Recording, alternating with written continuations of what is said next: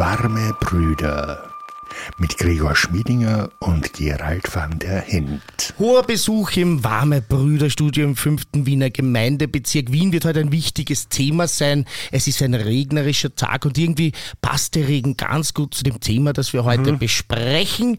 Ähm, es ist heute eine Sondersendung ein warme Brüder Sondereinsatz sozusagen. Wie schon angekündigt in der letzten Wie Folge. Wie schon angekündigt in der letzten Folge und deshalb werdet ihr auch sehen, dass heute alles anders ist. Wir werden nämlich nicht unsere drei typischen Scheiben quasi in der Sendung machen, unsere drei Schnitten, sondern wir fahren Schnitten. die warmen Schnitten, sondern wir gehen einfach, wir marschieren durch. Und zwar mit unseren zwei wunderbaren Gästen. Und jetzt versuche ich die Namen richtig rauszubringen. Einerseits haben wir den Andreas Brunner hier von Queen. Ja, hallo. Warum wir jetzt lachen, ist, weil ich mich vorher wirklich übelst versprochen habe. Danke, dass ihr trotzdem noch da seid, nicht gegangen seid. Ich habe nämlich, oder ich hätte ihn als Andreas Hofer vorgestellt, was aber auch eine interessante historische Figur wäre. Um die wird aber sich ich lebe noch. Ja. es wird sich heute nicht um den Andreas Hofer drehen. Na, um mich auch nicht. Ja. Um dich persönlich auch nicht, aber du hast hier natürlich viel beizutragen. Kannst du kurz erklären, was du machst und was Queen, mhm. und dem nicht Queen, Mhm. ja, auszeichnet. Ja, Queen hat ja noch den Zusatz Zentrum für queere Geschichte. Wir mhm. sind ein Archiv und eine Forschungsstelle, eine Bibliothek für die LGBTIQ-Geschichte von Wien und Österreich. Also wir sammeln alles, äh, was es dazu gibt, also was wir bekommen, ja, auch Nachlässe, Plakate, Flyer, äh, aber auch wissenschaftliche Literatur und forschen auch selbst. Mhm. Wobei das Thema der heutigen Sendung einer unserer Forschungsschwerpunkte ist. Ich bin ein riesiger Fußballfan, du bist quasi so heute der Videorichter. Wenn wir quasi äh, historisch äh, inakkurat werden, ungenau, dann schaltest du dich ein und sagst, halt! Der Fact-Checker. der Fact-Checker. Weil du hast ja auch quasi, nämlich den nächsten Gast, den ich gleich vorstellen werde, quasi auch ein bisschen Fact gecheckt. Ist das schon mal so richtig, um das vorwegzunehmen? Na, Fact gecheckt nicht. Äh, wir arbeiten einfach zusammen. Äh, wenn Jürgen Fragen hat, fragt er mich. Leg äh, nicht so, du korrigierst ganz schön. Was? Also, bevor ihr zwei gleich streitet werdet, werde ich dich doch ich kurz ins Gespräch. werde ich dich doch kurz auch vorher ins Gespräch holen und vorstellen, wobei ähm, wahrscheinlich die meisten Leute lesen sich ja eh vorher durch, was passiert in der Sendung. Ähm, neben mir sitzt Jürgen Pettinger, der Autor zweier Bücher, die äh, wir beide quasi verschlungen haben. Mhm. Ähm, würdest du dich auch ganz kurz vorstellen? Vorstellen und dein, deinen Arbeitsbereich? Hi, ich bin wie gesagt der Jürgen und äh, bin Journalist im Hauptberuf und schreibe Bücher über queere Persönlichkeiten. Mein Ziel ist es immer ein bisschen biografische Romane äh, äh, zu schreiben, die aber sehr nah an der Wirklichkeit sind. Und dafür brauche ich den Andreas als Wissensquelle, der dann zum Beispiel so Dinge äh, korrigiert. Ich habe ihm Franz geschrieben, er trampelt in der Nacht hinauf betrunken die Holztreppe im Stiegenhaus. Da hat er gesagt, seit 1847 gibt es in Wien keine Holztreppen mehr, das ist verboten, das ist nur Berlin. Und dann musste ich das natürlich umschreiben, was gut ist. Also ja. vielen Dank dafür. Also historisch akkurat. Ja, genau, es soll ja stimmen. Hm? Also ich habe das Vorwort irgendwie schon so gelesen gelesen. Ich habe es ja natürlich auch, mir auch durchgelesen. Es soll ja Leute geben, die das Vorwort überspringen. Ja. Ich habe es sehr brav und artig gelesen und gerade am Ende klang das schon so, quasi das Gütesiegel so, ja, der Franz, in meinem Fall, ich habe den Franz gelesen und der, der Gregor, die Dorothea, wir haben uns das aufgeteilt, um hier mhm. auch ehrlich zu sein, Full Disclosure, klang das schon so wie, ja, hier ist mein Gütesiegel, sozusagen, das passt da historisch und ist nicht nur zur Unterhaltung da. Ist war schon so ein bisschen, oder? Naja, approved, ja. Ich finde schon.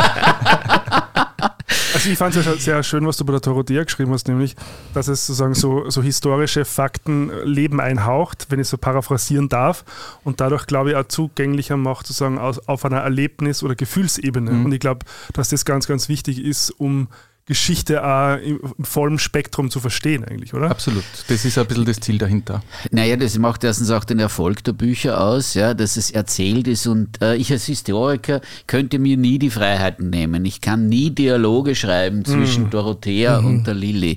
Ja? Mm. Äh, ich kann nie diese Emotionen transportieren. Äh, ich kann sozusagen faktisch abhandeln, was passiert, was ich aus den Quellen lese, kann die natürlich auch interpretieren. Ja? Äh, aber diese diese Freiheit habe ich nie. Ja. Mhm, und mhm. das ist das, der Vorteil, den der Jürgen hat äh, und was er einfach sehr toll macht. Ja, weil mhm. die die Basisfakten stimmen und anderes ist Imagination. Ja, weil es mhm. einfach, wir wissen ja nicht, was die beiden geredet haben. Das stimmt. Ja, es gibt ja. keine Aufnahmen, ja, es, wir mhm. wissen, wir können nur erspüren, wie es, mhm. wie es ihnen gegangen ist oder wie es dann dem Franzach gegangen ist in der Zelle mhm. äh, im, im Landesgericht. Äh, äh, ja, da ist ein junger, ein bisschen renitenter, bockiger äh, und äh, ja vielleicht ein bisschen naiver äh, auch Mann, ja, der plötzlich in dieses Räderwerk äh, des Nationalsozialismus reingerät und einfach nicht mehr Leben rauskommt. Ja. Und das war jetzt ein wichtiges Stichwort und das ist auch der Grund, warum wir heute die Struktur aufgelöst haben, weil die zwei äh, Bücher spielen oder diese zwei Romane, die historisch akkurat sind, spielen in der Zeit des Nationalsozialismus. Und auch wenn wir jetzt hier sehr fröhlich starten, ist es doch ein Thema, wo wir gesagt haben, da wollen wir jetzt nachher nicht noch oder vorher auch nicht ausschweifend genau. irgendwie über andere Dinge reden, sondern wir bleiben heute einfach einmal bei dem einen Thema. Das hm. hat das Thema auch irgendwie verdient, oder? Auf alle Fälle. Und vielleicht gleich am Anfang, jetzt sind ja die zwei Namen schon gefallen, Franz und Dorothea. So heißen die Bücher dann auch, ja, genau. aber das könnt ihr in den Shownotes auch mhm. nachlesen. Und die ProtagonistInnen. Mhm. Äh, wollt ihr vielleicht mal kurz äh, so erklären, äh, wer denn die beiden sind? Voll. Ihr habt immer noch keinen Jingle eingespielt, gell? Ich sag's nur. Ja. Wir haben uns jetzt darauf geeinigt, dass der Jingle vorher kommt. du hast gerade die Illusion zerstört. Die meisten Leute glauben so. ja, wir spielen den Jingle hier live. Ich Nein. Bin, ich bin ja. ja so gewohnt. Also da wird wirklich alles über Bord, über Bord geworfen. Als ZIP-Moderator haben wir die da quasi nur. Ja, Jetzt nur erwischt. Also, Franz Doms ist ein junger Mann, 1921 in Wien im zweiten Bezirk am Handelskeh geboren, in eine Arbeiterfamilie hinein. Ähm, und er wurde mit 21 im Jahr 1944 am Landesgericht Wien hingerichtet, weil er schwul war. Ihm wurde vorgeworfen, äh, Sex mit 18 Männern gehabt zu haben äh, und damit wurde er als gemeingefährlicher Gewohnheitsverbrecher zum Tode verurteilt. Mhm. Ähm, das ist so seine Geschichte, geht natürlich noch viel, viel tiefer, weil er nicht nur Opfer war, sondern können wir vielleicht später auch drüber reden, sondern auch äh, ich glaube, wirklich auch Heldenhaftes geleistet hat und viele mhm. Menschen vielleicht wirklich auch vor dem sicheren Tod im KZ bewahrt hat. Und das zweite aktuelle Buch äh, heißt Dorothea da geht es um eine berühmte Schauspielerin in der damaligen Zeit, Dorothea mhm. Neff, die vier Jahre lang ihre jüdische Freundin, die Lilly Wolf, bei sich zu Hause in der Wohnung versteckt hat und damit ähm, eben auch äh, vor der Deportation ins KZ bewahrt hat und vor, den, vor dem sicheren Tod bewahrt hat. Äh, um diese zwei äh, Biografien geht's, aber das sind natürlich nur zwei Personen von zigtausenden ähm, über die man solche Geschichten erzählen könnte und auch müsste. Stehen aber durchaus exemplarisch. Ne? Also die Absolut. sind schon so gewählt, dass sie repräsentativ sind und damit man so ein bisschen einen Einblick kriegt, sozusagen, wie es halt damals denn gewesen sein könnte. Natürlich ist das für jeden unterschiedlich, aber so als Tendenz. Es sind auch Geschichten, über die wir relativ viel wissen kommt mhm. auch dazu. Mhm. Über viele Aha, okay. wissen wir ja gar nicht so viel, dass man einen, ein, ein ganzes Buch schreiben könnte, weil wir, wenn wir forschen, sind die Strafakten unsere mhm. Quelle äh, und wir kriegen immer nur einen kleinen Ausschnitt aus dem Leben. Wir haben selten ein davor und danach. Beim Franz, der hat mehrere Verfahren gehabt, da kommt dann sozusagen einiges an Information zusammen und auch wenn man sich dann die Subkultur der Zeit anschaut, wie er sich im Prater rumtreibt, ja, wie er sich in den Bädern, äh, wie er dort äh, Männer, Männer trifft, trifft, äh, äh, wo er dann auch mal verhaftet wird. Ja, er war ja insgesamt dreimal äh, vor Gericht. Ja. Mhm. Äh, und äh, äh, da kriegt man dann auch über die Treffpunkte, was weiß ich, das Gasthaus Emminger, über mhm. das wir dann viel auch geredet haben, kriegt man einfach viel mit. Ja. Und das füllt das Ganze dann auch mhm. auf und bei der Dorothea ist es halt sozusagen die Geschichte der Schauspielerin. Ja, wenn ich da gleich einhaken Natürlich. darf, das Problem ist ja ein bisschen auch, dass queere Geschichte über Jahrhunderte hinweg äh, bis zuletzt ja immer von der Gesellschaft und der Politik äh, zum Teil ja auch aktiv vergraben worden ist, mhm. aktiv auch irgendwie ausgelöscht worden ist, so dass wirklich auch wenig da ist, äh, mhm. äh, dass es auch zu beforschen gibt. Äh, der Andreas, vielleicht kannst du da nochmal erzählen, hat mhm. ein bisschen auch das Problem, dass viele Strafakten von schwulen Männern zum Beispiel, die während der Nazizeit äh, verurteilt wurden, dass die einfach einen Stempel drauf haben, wo drauf steht, nicht von historischer Bedeutung. Und viele Aha, dieser Akten, uh die meisten sogar, sind einfach vernichtet und verschwunden. Nein, nicht ganz so. Ja. In Wien ist die Überlieferungsdichte, wie man als Historiker sagt. Äh, äh, Schönes Wort. Vielleicht haben wir jetzt doch schon einen Sendungstitel. Das ist knackig. Überlieferungsdichte, ja. Da reden wir noch. Ja, also ich finde den nicht so sexy, wenn ich ganz ehrlich bin. Also wir haben relativ viel, außer das Jugendgericht, das uns komplett fehlt. Aber äh, in Wien haben wir ganz gute Voraussetzungen. Aber was wir nicht haben, sind persönliche Zeugnisse von den Menschen. Das schon gar nicht, genau. Äh, wir haben keine Tagebücher, wir haben keine Briefe, Ah ja, das äh, wir haben keine, keine sozusagen auch äh, Interviews ja, mit, mit Überlebenden, weil die in der Nachkriegszeit auch weiterverfolgt worden sind äh, und äh, zum Teil, als wir dann angefangen hätten, nach ihnen zu suchen, äh, entweder tot waren oder nicht mehr reden wollten, äh, weil sie keine alten Wunden mehr aufreißen wollten. Ja. Und diese persönlichen Dokumente wie Fotos, äh, wie eben äh, Briefe oder Tagebücher, wenn wir die haben, dann sind sie Beweismaterial, dann wurden sie beschlagnahmt. Ja. Äh, und äh, stellen auch so eine, eine sehr zweifelhafte Quelle dar. Ja. Steckt Also doch eine Arglist dahinter, eine Absicht, möglicherweise diese politisch dunkle äh, äh, Zeit äh, zu ver verschleiern oder ist das eher wirklich ein praktischer Grund? Ich glaube, es ist ein bisschen der Zeit geschuldet, dass man einfach schwule Strafakten, also in Wien wurden die ja erhalten, aber dank der Archivarinnen. Okay. Das Gesetz, äh, das Archivgesetz würde das nicht hergeben. Die sind zufällig da. In vielen Bundesländern sind die vernichtet, die Akten. Wie gesagt, Jahrzehnte, Jahrhunderte lang war queeres Leben nichts wert äh, und auch historisch äh, nicht von Bedeutung. So, so hat man halt gedacht auch über lange Zeit Bis, hinweg. bis in die 70er Jahre hat man über die, die, die Schwulen als Opfer des Nationalsozialismus oder auch die Lesben äh, als Opfer überhaupt nicht gesprochen. Ja. Erst mit der Schwulen- und Lesbenbewegung in den 70er, 80er Jahren hat das überhaupt erst begonnen. Ja. In Wien hat ein Mann, Josef Kohut, ja, äh, Ende der 60er Jahre seine Lebensgeschichte einem Journalisten erzählt. Ja. Äh, der dann unter dem Pseudonym Heinz Heger, auch der traute sich das nicht unter seinem, unter seinem richtigen Namen zu machen, ja, Äh, hat er das Buch Die Männer mit dem rosa Winkel veröffentlicht. Das war 1971. Das war das erste Mal, dass ein, ein, ein authentischer Bericht eines Homosexuellen aus dem Konzentrationslager veröffentlicht wurde. 70. Äh, 1971, Wahnsinn. ja. Äh, und das hat auch für die, für die Schwulen- und Lesbenbewegung äh, dann sehr, sehr viel bedeutet, weil man hier auf eine, ja, auf eine Ahnengeneration zurückblickte. Man merkte einfach, äh, man, man, man lebt nicht im luftleeren Raum. Ja, da gab es was davor. Ja. Äh, das hat jetzt vielleicht mit uns nicht direkt zu tun, ja. äh, wie auch äh, Familiengeschichten über mehrere Generationen hat nicht immer alles direkt mit uns zu tun. Ja. Ähm, aber da wurden sozusagen familiäre Bande ja, geschlossen, die es sozusagen von, von, von Fortpflanzung oder Ähnlichem bei, bei, bei homosexuellen Paaren halt nicht gibt. Ja? Aber da wurde eine, ein, wurden Generationen geschaffen, auf die man zurückblicken kann. Und das war ein wichtiger Prozess aus der Bewegung, der aber erst sehr spät in der Wissenschaft angekommen ist.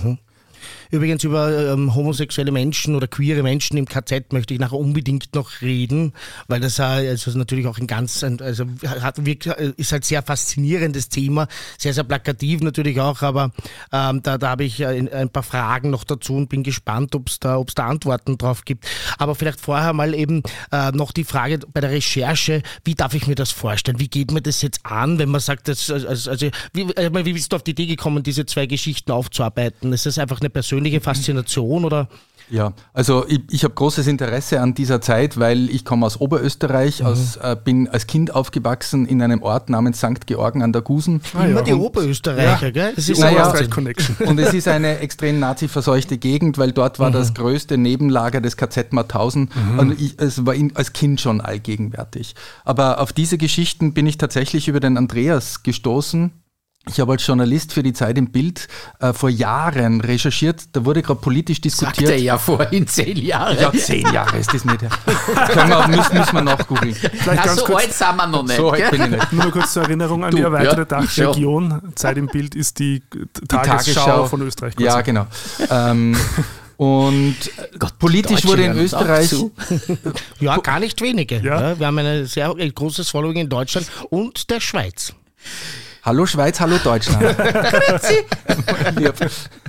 Jedenfalls in Österreich wurde damals gerade diskutiert, ob gleichgeschlechtliche Paare gemeinsam Kinder adoptieren Ah, ja. dürfen sollen oder nicht. Und ich habe diese Diskussion zum Anlass genommen, um ein bisschen äh, in einem Zeit im Bildbericht queere Verfolgungsgeschichte darzustellen. Und da habe ich den Andreas angerufen als Interviewpartner, als Experten und bin mit ihm ins Wiener Stadt- und Landesarchiv gegangen und er schleppt quasi einen beispielhaften Strafakt aus der Zeit, aus dem Archiv heraus, äh, damit wir was zum Filmen haben. Und das war das, der, der, der, Gerichtsakt von Franz Doms. Ähm, und damit war es ein bisschen um mich geschehen. Da ist dann auch gleich so ein. Ein Schicksal quasi. Irgendwie schon, ja. Ja. Und da ist dann auch gleich das, das Foto von ihm drin, also so eine berühmte, diese Dreier-Serie, man kennt das, da wird man von der Seite, von vorne. Mugshot nennt ja, man das. genau. Mugshot, ja. Stimmt. äh, damals von, von einem Gestapo-Beamten gemacht. Ähm, und habe mich, muss ich wirklich zugeben, ein bisschen verliebt gleich in diesen, in diesen Burschen und habe mich dann jahrelang nicht mehr losgelassen. Und Dorothea Neff, ja, wenn man vom Grab von Franz Doms, der am Wiener Zentralfriedhof begraben ist, zurückgeht Das zum du adoptiert hast, zum- das Grab, ja? naja, ich habe den Grabstein aufstellen lassen, sonst wäre es aufgelöst Wirklich? worden. Aha, Oh, Und jetzt bin ich irgendwie so in der Verantwortung. ist aber ein schönes Detail. Das ja, gefällt mir total. der Pate Wo, quasi. womöglich werde ich Der selbst ist auch dort mit einer beerdigt. Regenbogenfahne immer wieder geschmückt. gut. Jugend- Das ist ja finanziell, glaube ich, gar nicht unaufwendig, oder? Ach na, dieses Grab hat die, die Familie damals schon auf Friedhofsdauer gemietet. Aha. Das war damals Wirklich? möglich. Es wird nur aufgelöst, wenn der Grabstein umfällt und fünf Jahre lang nicht mehr aufgestellt wird. Aha, Dann wird es automatisch aufgelöst. Und das wollte ich eben vermeiden. Genau. Äh, Jugendliche legen dort tatsächlich, die schmücken das immer in Regenbogenfarben, seit dieses Buch heraus ist. Und Wirklich? ist so eine kleine Gedenkstätte geworden. Schön. Was ich ganz schön wow. Da müssen wir auch mal hinpilgern. Ja, Ja, voll. machen wir. Exkursion. Ja, voll. Das ist ein Praderweg. Geh, komme ich gern mit, zeige ich euch. Ist gerade weg und schwer zu finden, aber ja. Jedenfalls, wenn man von diesem Grab zurückgeht zum äh, Haupteingang, zum Tor 2 des Wiener Zentralfriedhofs, muss man durch den Ehrenhain durchgehen, wo also Beethoven begraben liegt Aha, und alles okay. Mögliche. Und eben auch die berühmte Schauspielikone Dorothea Neff. Äh, und da ist mir aufgefallen, da steht halt drauf Dorothea Neff und Eva Zilcher, also zwei Frauen sind dort begraben. Und war natürlich auch gleich Grund genug, den Andreas wieder anzurufen. Was ist da los? Welche queere Geschichte? ach, olle Kamelle, ja. Und der Andreas holt gleich wieder eine, Riesen, eine Ist Riesenakte raus. Snacks. Ja. Nein, in dem Fall war es kein Riesenakt, in dem waren es viele, viele Puzzlesteine. Genau. Ah, ja. Äh, äh, aus unterschiedlichsten Quellen. Also da ist die, da ist die Recherche sehr weit gegangen, bis Israel, bis, äh, Bis USA, Texas. Texas. ja. Ähm, Gott sei Dank vieles online inzwischen, äh, was man findet. Ähm, Das ist das Glück Ja. heute. Also früher Historik, also vor 10, 15, 20 Jahren ein Historiker sein, oh Gott, da weiß ich gar nicht. Du, du weißt ja nicht mal, dass irgendwelche Akten in Texas liegen, also da hast, bist du chancenlos gewesen. Aber wie lange habt ihr dann recherchiert da für die Dorothea? Ach, wir haben zufällig, du hast einen Artikel geschrieben und wusstest Ja. gar nicht, dass ich ein Buch schreiben will. Genau. Und Ja. wir haben gleichzeitig recherchiert. Aha. Und genau. Ähm, ja, schon eine Zeitl, weil man muss da wirklich erst draufkommen, wo überall was liegt, weil Lilly Wolf ist nach dem Krieg nach Texas ausgewandert, also die Beziehung zwischen den beiden Frauen ist zerbrochen. Ähm, die ist nach Texas gegangen äh, und dort liegen im Holocaust, im United States Holocaust Memorial noch einige Unterlagen. Ähm, natürlich gibt es in Wien auch einiges im Theatermuseum über Dorothea Neff. Und ich habe dann auch noch alte Audioaufnahmen entdeckt in einem Archiv, äh, in denen Dorothea Neff selbst über ihr eigenes Leben reflektiert, schon im hohen Alter. Und diese Aufnahmen habe ich äh, zur Grundlage für dieses Buch ein bisschen genommen. Aber die queere Erinnerungskultur in den USA im, im, Vergleich zu Österreich, ähm, gibt es Unterschiede? Ich meine jetzt mal wahrscheinlich mit Ja, Queen. vor allem Texas. Also da ge- stellen sich bei mir ja gewisse Rückenhaare auf. Es ist jetzt nicht das schwule Mecker, ne? Naja, es gibt in, in New York, in Los Angeles, es gibt in größeren amerikanischen äh, Städten gibt es auch queere Archive, gibt es queere Forschungsstellen. Auch universitär ist die queere Forschung äh, sehr stark verankert. Ähm, aber ähm, natürlich gibt es auch dort Lücken und äh, aber der Nachlass von Lily Wolf liegt, äh, glaube, es ist die University of North Texas. Ja? Also und der ist erschlossen und den kannst du online benutzen und da sind auch viele ihrer Kostümentwürfe digitalisiert. Also Sie war äh, Modeschöpferin. ja, Genau. also das ist ein, das, das sind ganz tolle Quellen. Da gibt es, glaube ich, jetzt wenig, wenig sozusagen Hemmnisse. Ja. Und die arbeiten auch schon, die forschen auch schon länger. Aber bei uns, Also akademisch, im akademischen Bereich. Ja. bei uns sieht man halt anhand dieser Geschichte dieser beiden Frauen so richtig schön, wie diese queere, der queere Teil dieser Geschichte eben unter den Teppich gekehrt wurde. Weil selbst die beiden Frauen nie darüber gesprochen haben, äh, aus eigenem Antrieb, was da passiert ist, sozusagen. Möglicherweise oder sehr wahrscheinlich aus Angst davor, als lesbisches Paar aufzufliegen. Ähm, Naja, bis 1971 wären sie noch strafbar Ja, gewesen. genau. Ja, Da waren sie alte wäre die, Damen. Wäre die Beziehung zwischen äh, Dorothea Neff und Eva Zilcher einfach strafbar gewesen. Ja, die, hätten in, die hätten ins Gefängnis gehen können dafür. Ja. Äh, und kein Wunder, dass die dann nicht mit 70, 80 plötzlich zu reden anfangen äh, über, über Ja. ihre lesbische Identität, über ihre Liebesbeziehung. Ja. Da haben sie sich schon viel zu sehr eingekapselt auch. Und äh, es war ja, auch wenn es dann straffrei war, war es nicht okay. Ja, das stimmt. Äh, war der war gesellschaftliche Ausschluss quasi. Ja, genau, Ja. die Ächtung war ja nach wie vor da. Ja. Das war jetzt vielleicht für Künstler, Künstlerinnen noch ein bisschen einfacher, ja. Äh, aber nichtsdestotrotz, äh, es haben alle gewusst, dass die Dorothea Neff mit der Eva Zilcher dann zusammen wohnt, dass die beiden ein Paar sind. Aber niemand hat darüber gesprochen. Ja? Äh, in der ersten Biografie von Dorothea Neff, ja, äh, du, du, zitierst das eh auch immer. Ja? In den 80ern, in frühen 80ern wurde die geschrieben, da heißt es noch, äh, sie sei nie verheiratet gewesen, weil sie immer mit ihren Rollen quasi verheiratet Aha, äh, gewesen sei. Was Ein, Natürlich ein, ein, schöner Code, ja, ein schöner Code dafür. ja, aber Ähm, eh, war, wahrscheinlich war das so, man weiß dann eh, aber man muss es nicht aussprechen, oder? ja, es war vielleicht auch um, gar nicht bösartig gemeint, Mhm. vielleicht auch um die beiden Frauen eben zu schützen vor, Ja. Vor gesellschaftlicher Ächtung oder, oder, solchen Dingen. Ich kann mir schon vorstellen, dass die Neff das selber nicht wollte. natürlich. Sie hat ja selber auch nie drüber geredet. Weil sie eben auch selber nie drüber geredet hat. Sie, sie hält auch in der Erzählung, in den Audioaufnahmen, die du, die du äh, auch äh, bei deinen Präsentationen immer einspielst, ja, hält sie sehr Distanz zu Lili Wolf. Ja? Also sie spricht kaum über sie als, als, als Freundin, äh, schon gar nicht als Geliebte. Ja? Ähm, und da merkt man einfach, ja, wie das in den Leuten drinnen ist. Diese Ablehnung, die sie ihr Leben lang äh, gespürt haben. Der Verfolgungsdruck, der auf diesen Beziehungen gelegen ist, ja, selbst wenn sie sozusagen im Privaten äh, glücklich gewesen sein können, auch im Freundeskreis äh, sich austauschen konnten. Wir wissen ja, dass die beiden auch, also jetzt Lili Wolf und, und, und Dorothea Neff, auch in so einem lesbischen Netzwerk in Wien mit Rosa Jochmann, ja, einer sozialdemokratischen Politikerin, Ja, die auch bekannt. lesbisch war und über das niemand spricht. Ja.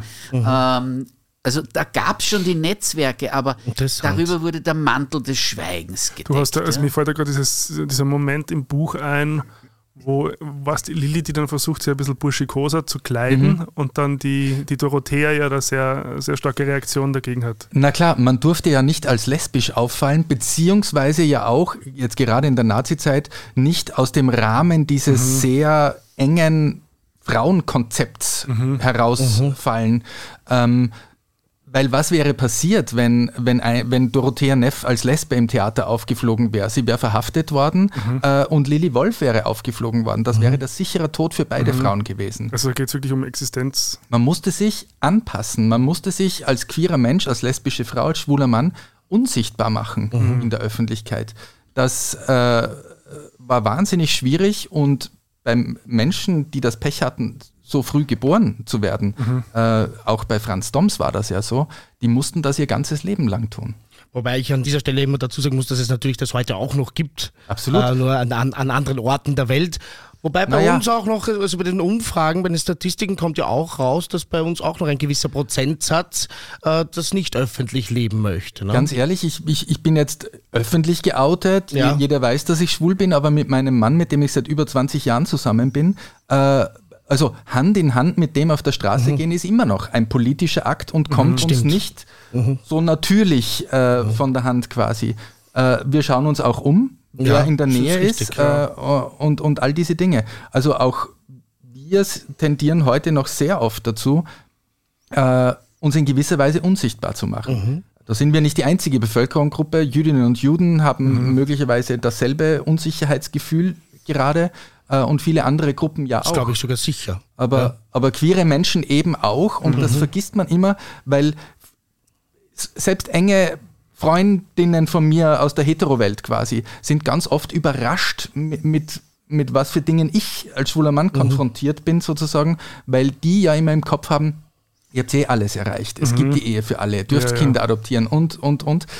Ja, aber das war ja nie erstens politischer Wille, das wurde den Regierungen immer aufgezwungen von Höchstgerichten quasi. Mhm. mhm. Ähm, und gesellschaftlich äh, ist es da noch immer nicht angekommen. Es ist die rechtliche Lage äh, sehr weit fortgeschritten in Österreich, ja. aber gesellschaftlich halt in mhm. gewissen Teilen äh, Wiens zum Beispiel oder auch am Land halt immer noch mhm. nicht. Mhm. Vor allem gibt es ja auch Chefredakteurinnen, die ja sagen, der angepasste Schwule oder die angepasste Lesbe genau. ist sozusagen die, die gute Lesbe ja, oder ja, der genau. gute Schwule. Ja, so. eben. Genau, also das sind nicht nur Chefredakteurinnen, da gibt es leider auch viele Schwule aber, aber die, und, und Lesben etc., die sagen, was wollt's denn? Mir geht's eh super. bei mir, meine Freund wissen sie und ich muss ja nicht Händchen halten auf der mhm. Straße. Ja, ja, ich genau. bin gerne ein U-Boot. Ja, aber diese Unterschiede gibt es immer noch und dieses mhm. Unsichtbarmachen ist auch 80 Jahre danach immer noch nicht vorbei. Mhm. Mhm. Das ist ja das, was äh, sozusagen an der Vermittlung von Geschichte auch wichtig mhm. ist, ja? Äh, diesen Brückenschlag zur mhm. Gegenwart. Mhm. Ich habe nichts davon, äh, wenn ich jetzt äh, nur die Geschichten erzähle. Ja? Mhm. Äh, aber es zeigt ja auch, dass diese Geschichten was mit uns zu tun mhm. haben. Ja? Äh, dass, dass, dass unsere Geschichte dort ihre Wurzeln hat. Richtig. und ja. Wir in, in der, gerade in der schwulen Community äh, tendieren ja sehr oft dazu, uns gegenseitig oft einmal spaßhalber so weibliche Vornamen zum Beispiel mhm. zu geben. Äh, Gregor ist jetzt ein bisschen äh, schwierig, aber die Andrea zum Beispiel, der Andreas so. Das kommt Geraldine ist ja Geraldine, super. Geraldine ist einfach. Geraldine. Äh, und das kommt ja auch aus dieser Zeit. Das, das, war ja früher ein Code sozusagen, Aha, okay. um zu verstecken, mit wem warst du die ganze Nacht unterwegs? Ja, mit der Geraldine. Aha, Dann war sie ja in Ordnung okay. sozusagen, ja. um nicht als schwul aufzufliegen. Und Interessant. Das finde aber ich schön, dass es die, die queere Community im Laufe der Jahrzehnte geschafft hat, aus sehr negativen, lebensbedrohlichen Verfolgungsszenarien immer was irgendwie Positives zu machen, mhm. was Schönes draus zu machen. Mhm. Also Überlebenskünstler sind wir, ja. Das ist Ein bisschen schon, ja. Also das findet man immer wieder in den Akten, ja, diese Spitznamen oder mhm. Zuweisungen ja. und oft gestehen, also die Verhöre waren ja durchaus auch gewalttätig äh, oder zumindest von, von Einschüchterungen wie Androhung von KZ-Haft oder, mhm. Oder äh, Kastration oder ähnlichem geprägt. Ja.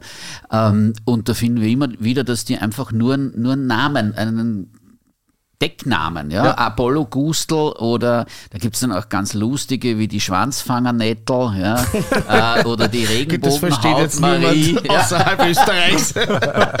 Man kann es zusammenreimen. Ja, vielleicht Wir wollen es jetzt auch nicht nie ausführen. genau. Ich kann das schon erläutern, ja. Bitte. ähm, You have the floor. Schwarz auch. Oft wussten Fangen. die Leute tatsächlich nicht einmal die richtigen Namen dieser Personen. Aha. Die wussten mhm. nur diese Codenamen, mhm. diese, mhm.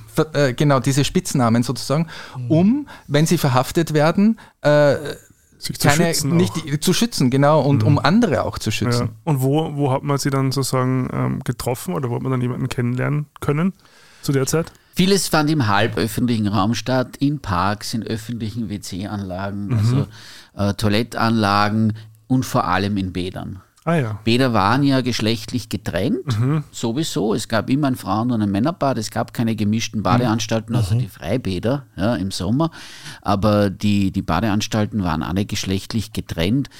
Äh, und äh, da hat man sich, da hat man sich getroffen im römischen Bad im zweiten Bezirk. Ja, das sind ein, sehr noble Badeanstalt mal war, in der Nazizeit auch schon ein bisschen runtergekommen. Das Diana-Bad war eine Zeit lang beliebt, aber vor allem. Das ist ein öffentliches Bad, oder? Das Diana-Bad. War ein öffentliches städtisches Bad, oder? Das Diana-Bad. Nein, es war ein Privatbad. Aha, okay. Äh, die, die meisten sind Privatbäder. Erstaunlicherweise in unseren Quellen kommen keine städtischen Bäder wie das Amalienbad Privatbad vor. heißt, da musste man Eintritt zahlen. Aber man konnte auch Und ganz- städtische Bäder ganz- auch, aber die, die Besitzverhältnisse, Ja, genau. die waren meist Genau, das teurer ja. auch. Ja. Also diese Bäder gab es überall, weil die normal verdienenden Menschen damals hatten ja keine äh, Badewannen oder Duschen in der Wohnung, sondern man ist halt einmal äh, in der Woche in, in so ein Bad gegangen. Aber die waren zum Teil sehr prunkvoll, auch mit, äh, mit Saunaanlagen und mit äh, Warmwasserbecken, Kaltwasserbecken, äh, Massageeinrichtungen und eben auch Duschanlagen. Ähm, und und dies, diese äh, diese Örtlichkeiten hat man praktisch genutzt, um andere Menschen kennenzulernen. Warum? Weil die meisten Menschen ja sich diese Privatsphäre nicht leisten konnten und jemanden mit nach Hause nehmen, war ja quasi unmöglich. Äh, wäre man aufgeflogen, man darf ja nie vergessen, ist man verhaftet worden und ist im Knast gelandet quasi. Äh, das hieß damals noch schwerer Kerker auch. Also man kann sich vorstellen, was da passiert ist. Ähm, und andererseits konnte man sich ja nicht richtig öffentlich irgendwo treffen, sondern man musste so ins Halbdunkel gehen, weil man ja auch in der Öffentlichkeit aufgeflogen wäre. Das war Aber so. gab es dann so Codes? Also die, also die Handy-Codes, aus den- das kennt man so aus den 60er, 70ern irgendwie. Na, dass man was sich so dann erkannt hat. geht. Ja? Also, Also einen Code sehe ich zum Beispiel, trägt der Jürgen gerade um, um den Hals. Ja. Also diese Hast Kette, erkannt? natürlich, diese Kette kommt sehr prominent Ja. vor beim Franz. Willst du kurz was Aha. drüber erzählen? Also ich sage noch kurz, es ist eine Kette mit einem roten Herz und hat eine ganz, spielt eine ganz wichtige Rolle beim Franz. Ja, genau. Also ich habe irgendwo in irgendwelchen Akten in der Recherche zu diesem Buch Franz Schwul unterm Hakenkreuz äh, eine Anzeige gefunden von einem Bezirkspolitiker der Stadt Wien, ein Nazi. Ähm, der hat sich beschwert darüber bei der Gestapo oder bei der NSDAP, weiß ich nicht mehr so genau. dass vor einem gewissen Lokal, eben vor dem äh, Emminger in Wien, treiben sich immer Burschen herum, äh, ältere Männer flanieren da auch in der Gegend herum und ihm ist aufgefallen, dass diese Burschen alle äh, ein, also ein Kettchen tragen mit einem kleinen äh, roten herzförmigen Anhänger drauf. Diese weibischen Burschen schreibt er da sogar noch rein. Äh, und man möge doch einmal dort Nachschau halten und, und halt diese Typen dort äh, verhaften. Und Wegen homosexueller Umtriebe. wegen homosexueller Umtriebe. So hat er es formuliert? Ja, ja, so Das wird es immer formuliert. Ja. Äh, und daher wissen wir, dass, äh, dass so ein Kettchen damals wirklich ein Erkennungszeichen war. Denn ich kann sehr schnell im Kragen verschwinden Ja. lassen. Äh, und wenn ich will, kann ich es aber raustun. Und alle, die Bescheid wissen, wissen dann Bescheid, wer ich bin. Quasi. War das Aber möglicherweise jeder, was einmal- typisch Wienerisches? Entschuldigung, dass ich da das Ah, noch kurz das, nachfrage. äh, das können wir gar nicht sagen, ob das was typisch Wienerisches war. Äh, Es war vielleicht nur in einer gewissen in einer gewissen Klick, in einem gewissen Ja. Umfeld äh, praktiziert. Also Anderswo hatten sie andere Zeichen. Das Okay, haben ja. sicher nicht alle auch gewusst, ja, äh, aber äh, es war ein Blickfang. Äh, man ist mit Cruising funktioniert ja über Blicke. ja, richtig. Äh, und Aus und äh, wurscht, ob das im Park ist, ob das äh, im, im Bad ist, ja. Äh, wenn man da so rumschlendert und der Blick bleibt eine halbe Sekunde, eine Sekunde zu lang zu häng, äh, hängen, das Gegenüber, das genauso agiert, ja, weiß natürlich, um was es geht, ja. Die, die, sie, die einfach wirklich nur zum Baden dort sind, ja, äh, die kriegen das vielleicht auch noch mit, aber pff, ja. Äh, und Ja. Polizeibeamte, die in die Bäder gegangen sind, haben genau darauf geachtet. Ja? Äh, und haben dann halt geschaut, wenn sie in die Dampfkammer gegangen sind, wo es ein bisschen dunkler war, äh, ja, ob sich die angreifen, äh, ob die miteinander äh, äh, Kontakt aufnehmen, auch körperlich. Ja, das hat ja schon gereicht. Ja? Die Schon haben ja da nicht verhaftet. irgendwie wirklich Sex machen müssen. Es hat Okay. gereicht, die Kontaktaufnahme. Ja? Und damit waren sie schon verhaftet und äh, die Polizisten waren Tatzeugen, also das waren recht rasche das geschulte Prozesse. Auge. Das war, Ja, ja. ein, das war hauptsächlich ein Kriminalbeamter, der oft wöchentlich ins Esterhazy-Bad gegangen Ich habe ist. den Namen vergessen. Karl Seiringer hieß Ist, der. ist, der heißt doch wirklich so. Der heißt wirklich Karl so, Seiringer. ja. Also, Das also war wirklich, der- Bei dem Charakter hat es mir, hat's mir alles zusammengezogen. Also das war körperlich für mich anstrengend, äh, das zu durchleben, wie der die Leute behandelt hat äh, und, und, und so ausgefragt hat und dann vor allem auch selbst an diesen Örtlichkeiten aufgetaucht ist. Ja, ja. Mit seinen Gehilfen, als quasi als Agent Provokateur ist Mhm. er getarnt als Badegast in, in, in die Sauna gegangen zum Beispiel und hat nur darauf gewartet, bis ihm Mhm. einmal jemand zu nahe kommt. Und schon war die Person verhaftet. Und mit dieser Person, aus der hat er dann noch zehn Namen rausgeprügelt, hat er zehn Namen gehabt. Okay. Und diese, also diese Cruising-Kultur, kommt die dann aus der Zeit oder war Na das ja. davor auch schon? Also gibt es da. Cruising-Kultur kommt natürlich aus dem, es kann auch von früher, von Mhm. vor den Nazis Die kommen. gibt schon immer. Also wir haben Be Aber es- Belege dafür, dass es in Wien in der Barockzeit, ja, Ja, also wirklich. im 18. Jahrhundert gab es diese Orte, ja. Aber es kommt von dem Bei Verbotensein, es nicht öffentlich tun zu dürfen. Ja. Man muss ja in ein Versteck gehen. Äh, und darum finde ich es auch wieder schön, dass es so in unserer Zeit hat es die, die, die queere Community geschafft, daraus eine, eine gewisse Kultur zu machen. Äh, Und hat es einfach mitgenommen. Heute wäre es ja nicht mehr nötig, quasi. Ja, aber es wird aber schon auch von Leuten genutzt, die zum Beispiel Absolut. zu Hause eine Familie haben oder, oder ich weiß ich nicht, zum Beispiel familiär auch. Ich denke da an Menschen mit Migrationshintergrund bei uns, die zum Beispiel aus einem streng religiösen Haushalt kommen, äh, die dann dort ihre Möglichkeit haben, dann doch das in einem ähnlichen äh, Ja, ja, Spirit genau. zu leben, wie, wie, wie damals die, die Menschen zu dieser Zeit. Ja. Beziehungsweise wird ja jetzt, aber wenn man so an so Sex-Positive-Partys denkt oder so, ja auch von, von Heterosexuellen. fast übernommen zum genau, Teil. also Ja. sagen auch das, was wir dann sehr bewusst draus gemacht haben, dann jetzt auch äh, Mhm. Ja. benutzt, genutzt. So. Ja, weil es natürlich auch heute noch einen gewissen Reiz auch Na hat klar, und all ja. diese Dinge spielen da natürlich auch mit. Aber ja, es kommt natürlich, es ist entstanden in einer Zeit, in der äh, Menschen wie wir einfach brutal verfolgt wurden.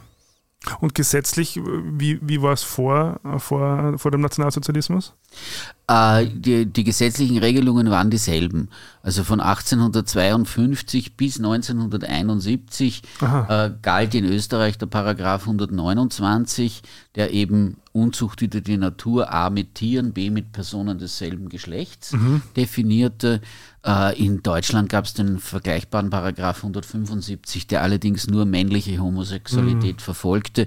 In Österreich war immer auch lesbische Sexualität strafrechtlich verfolgt. Und da das österreichische Strafrecht die, die NS-Zeit über in Kraft blieb, ja, äh, wurden im Bereich des damals ja nicht mehr existierenden Österreichs auch lesbische Frauen vor Gericht gebracht. Ja. War übrigens danach auch dann ein bisschen Pro- Problem, weil nach den Nazis in der Zweiten Republik viele gesagt haben, ah, Schwule wurden ja nicht nach Nazi-Paragraphen verfolgt, äh, sondern nach Paragraphen, die es danach noch gibt und die wir, wir ja auch noch haben quasi. Äh, Also was heißt, äh, das war keine Ausrede, das war die rechtliche Meinung. Ja? das war Rechtsmeinung. Das, das war Rechtsmeinung in der Zweiten Republik bis 1995. ja. Ja, Wahnsinn. 95. Und die Entschädigungen, die jetzt bezahlt werden, sind 1995? lächerlich. Ne? Das muss man auch sagen. Das haben wir in der das, letzten sind Sendung jetzt, schon das sind jetzt wieder, das sind jetzt sozusagen für die Nachkriegszeit, was, äh, was jetzt beschlossen wurde. Ja. Aber die NS-Opfer wurden erst erstmals 1991 von damaligen Bundeskanzler Franz Warnitzky in einer Rede im Parlament offiziell Erwähnt, als ja, Opfer genau. des Nationalsozialismus erwähnt. Und 1995 wurde der Nationalfonds der Republik Österreich für die Opfer des Nationalsozialismus gegründet. Ja. Und da konnten dann auch Homosexuelle um sogenannte Sühneleistungen ansuchen. Ja. Da hat man so einmal äh, also einmalige Zahlung von 5.000 bis 8.000 Euro bekommen. Ja. Und wie viel glaubst du, haben das beantragt? Ja, ja, pff, wahrscheinlich wenige. Ja. Sehr aber wenige, Scham, ne? sehr also wenige. viele werden wenig, wenige werden überlebt haben Ja, ja. und wenige werden sich einfach auch aus, oder viele werden sich aus Scham nicht gemeldet haben, nehme ich an. Und 2005 war dann erst die offizielle Anerkennung im Opferfürsorgegesetz. Und da hat dann keiner mehr angesucht. Ja. Weil da wäre dann auch etwas mehr Geld drinnen gewesen, weil auch die, die Haftzeiten für die Pension angerechnet worden wären. Das ist jetzt übrigens auch so ein Punkt mit der Entschädigung, die die Frau Zadic jetzt äh, äh, vor zwei oder drei Wochen war das, äh, für die Nachkriegsopfer äh, durchge durchgeboxt hat. Ja. Da geht es zwar auch nicht um große Summen, aber ein ganz wichtiger Punkt wäre die Anerkennung der Haftzeiten für die, Pension. Ja. Weil das, ist, das, das reißt bei manchen wirklich eine Lücke. Und das Orge war ja, dass äh, zum Beispiel bei äh, schwulen KZ-Häftlingen äh, wurde die, wurden die Jahre im KZ nicht auf die Pension angerechnet, während sie bei dem SS-Offizier, der Wärter im selben KZ war, Nein, oder? Sie angerechnet wurden. Ge- Das ist, ist natürlich schon sehr, sehr perfide. Naja, die einen haben gearbeitet, die anderen waren Verbrecher, ja. Äh, ist Das, ein war einfach sozusagen die Sicht der Aber Dinge. Die selbst für mich als ja Österreicher ist das noch immer unglaublicher, Ja. wenn ich sowas höre. Und man sollte eigentlich nicht, also in Wirklichkeit reiht sich das natürlich nur ein. Und ich verstehe als Historiker, dass, dass man sich da wahrscheinlich denkt, da ist er jetzt wirklich überrascht. Ja. Ja. Also die galten einfach danach als vorbestrafte Sexualstraftäter. Wahnsinn. Ohne, Leben ohne, ohne Widerrede. Die, Sobald das irgendwo aufgetaucht ist, die konnten auch viele Berufe nicht mehr ergreifen. Sie konnten nicht mehr in den Staatsdienst. Ja. Überall, wo man ein Leumundszeugnis brauchte, und das brauchte man früher sehr oft, ging nicht, weil da stand 129 1b drinnen. Ja. Äh, Und jeder Jurist hat sofort gewusst, ah, wo waren wir? Ja. Wahnsinn. Ja. Ein warmer Bruder. Genau, und äh, also ich möchte jetzt noch ein bisschen mehr äh, eingehen auf den warmen Bruder Franz, weil er ist mir wirklich ein bisschen ans Herz gewachsen. Jedem. Und, äh, schon, oder? Also es ist natürlich schon noch einmal das Cover und dieses Foto, wo er einen anschaut. Also man, man kann ja einfach nicht von der Hand weisen, dass es ein bestimmt sehr, sehr attraktiver Mann war. Man kann auch sagen junger Mann, weil er halt leider jung verstorben ist. Da verrate ich jetzt auch kein Geheimnis. Das ist, glaube ich, eben Haben wir ja, eh schon gesagt. ja, wir haben es auch schon 21 gesagt. Ähm, aber ähm, es ist äh, natürlich jedes Mal, wenn man sagt, trotzdem traurig. Ähm, und äh, was kann man jetzt noch über den sagen? Ähm, also wir haben schon gesagt, eben dieses Cruising in Wien, dieses Kennenlernen. Also was mich zum Beispiel besonders fasziniert hat oder was mich besonders interessiert, sind diese Phasen, wo er in Haft war. Da fällt zum Beispiel die Liesel, dieser Begriff, und ich weiß, die wird ja heute noch genutzt, weil manchmal nach Demonstrationen höre ich, dass Leute auf der Liesel sitzen. Was ist das für ein Ort und auf welche Art und Weise wurde der Franz dort befragt? Falls du irgendwas nicht verraten willst Okay. übrigens oder sagst, lest das Bierchen, dann nehme ich das gerne zur Kenntnis. Aber ich persönlich hätte einfach noch ein bisschen mehr gern drüber gehört. Also die Liesel, das ist einfach eine, eine Wiener Bezeichnung für ein Polizeigefangenenhaus. Äh, Existiert heute tatsächlich noch. Ähm, und quasi da wurde man eingesperrt und dann halt regelmäßig rausgehört, äh, holt jeden Tag zu verhören. Äh, und da, Das war das Untersuchungsgefängnis. Genau. Und da hatte eben auch äh, gleich im, im, in, in einem Trakt daneben Kriminalkommissar Seiringer sein Büro äh, und der hat sich den Burschen jeden Tag äh, bringen lassen ins Büro und hat ihm dort aus einer Lichtbildkartei Fotos vorgelegt. Kennst du den? Kennst du den? Hattest du was mit dem? Hattest du was mit dem? Ähm, und weil du gefragt hast, wer ist Franz Doms noch, außer vielleicht ein Opfer der Nazis? Er ist ein großer queerer Held, wie ich finde, weil er jahrelang dieser Folter und dieser wirklich zum Teil brutalen Befragung durch den Kriminalkommissar widerstanden hat. Er hat nie Namen gesagt, bis, bis am Schluss quasi, wo ihm schon das Todesurteil äh, gedroht hat. Ähm, und damit hat er ja, und ich finde, das müsste man heute auch endlich anerkennen, damit hat er möglicherweise vielen, vielen Menschen äh, das Leben gerettet, weil die natürlich nicht in Haft gekommen sind jahrelang, weil er sie irgendwie äh, es geschafft hat, sie zu schützen. Äh, er ist sogar so weit gegangen, äh, der Kriminalkommissar war dann irgendwann schon so wütend, dass er ihn in ein Auto gesetzt hat und quasi zu den Tatorten gefahren ist, äh, quer durch die damals schon große Stadt äh, Wien. Und auch da hat Franz Doms den Kriminalkommissar einfach angelogen. Gesagt, ja, ja, in dieser Wohnung äh, im ersten Stock, äh, die zweite Tür, da hatte ich was mit dem und dem. Ach, in dieser Villa, da hatte ich was mit einem älteren Kerl. Kriminalkommissar hat das alles aufgeschrieben, überprüft und ist draufgekommen, Stimmt alles falsch. äh, deswegen hatte der Kriminalkommissar vielleicht auch so einen Kieker auf diesen jungen Franz Doms, möglicherweise.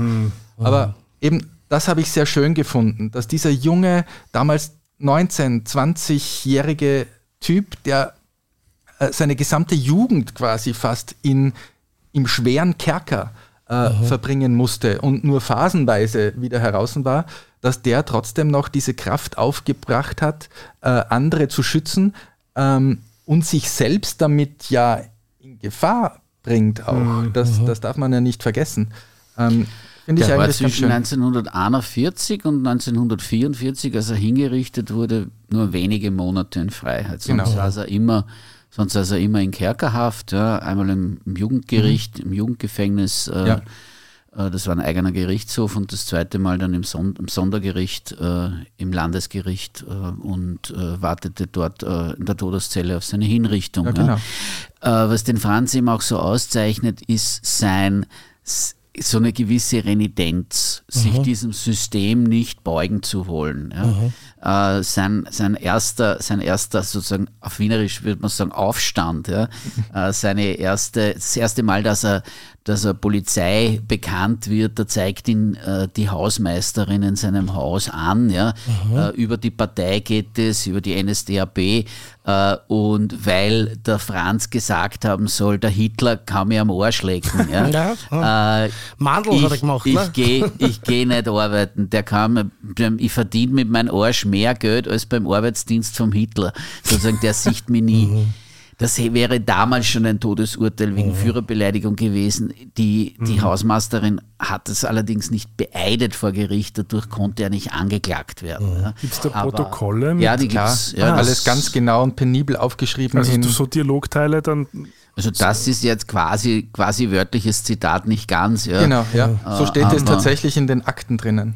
Die auch immer wieder zitiert sind im Buch. Ja.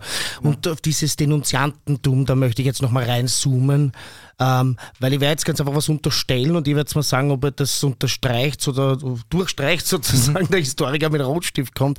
Ich glaube schon, das ist auch etwas speziell Wienerisches, oder? Also ich hat die NSDAP in Wien schon besonders leicht gehabt, eben auch eben dann Jüdinnen und Juden aufzuspüren, die, die irgendwo, ge- ge- also denen geholfen wurde, für die versteckt wurden und eben auch Homosexuelle aufzuspüren, hat es der Kommissar Seiringer in Wien leichter gehabt, als er es woanders gehabt hätte?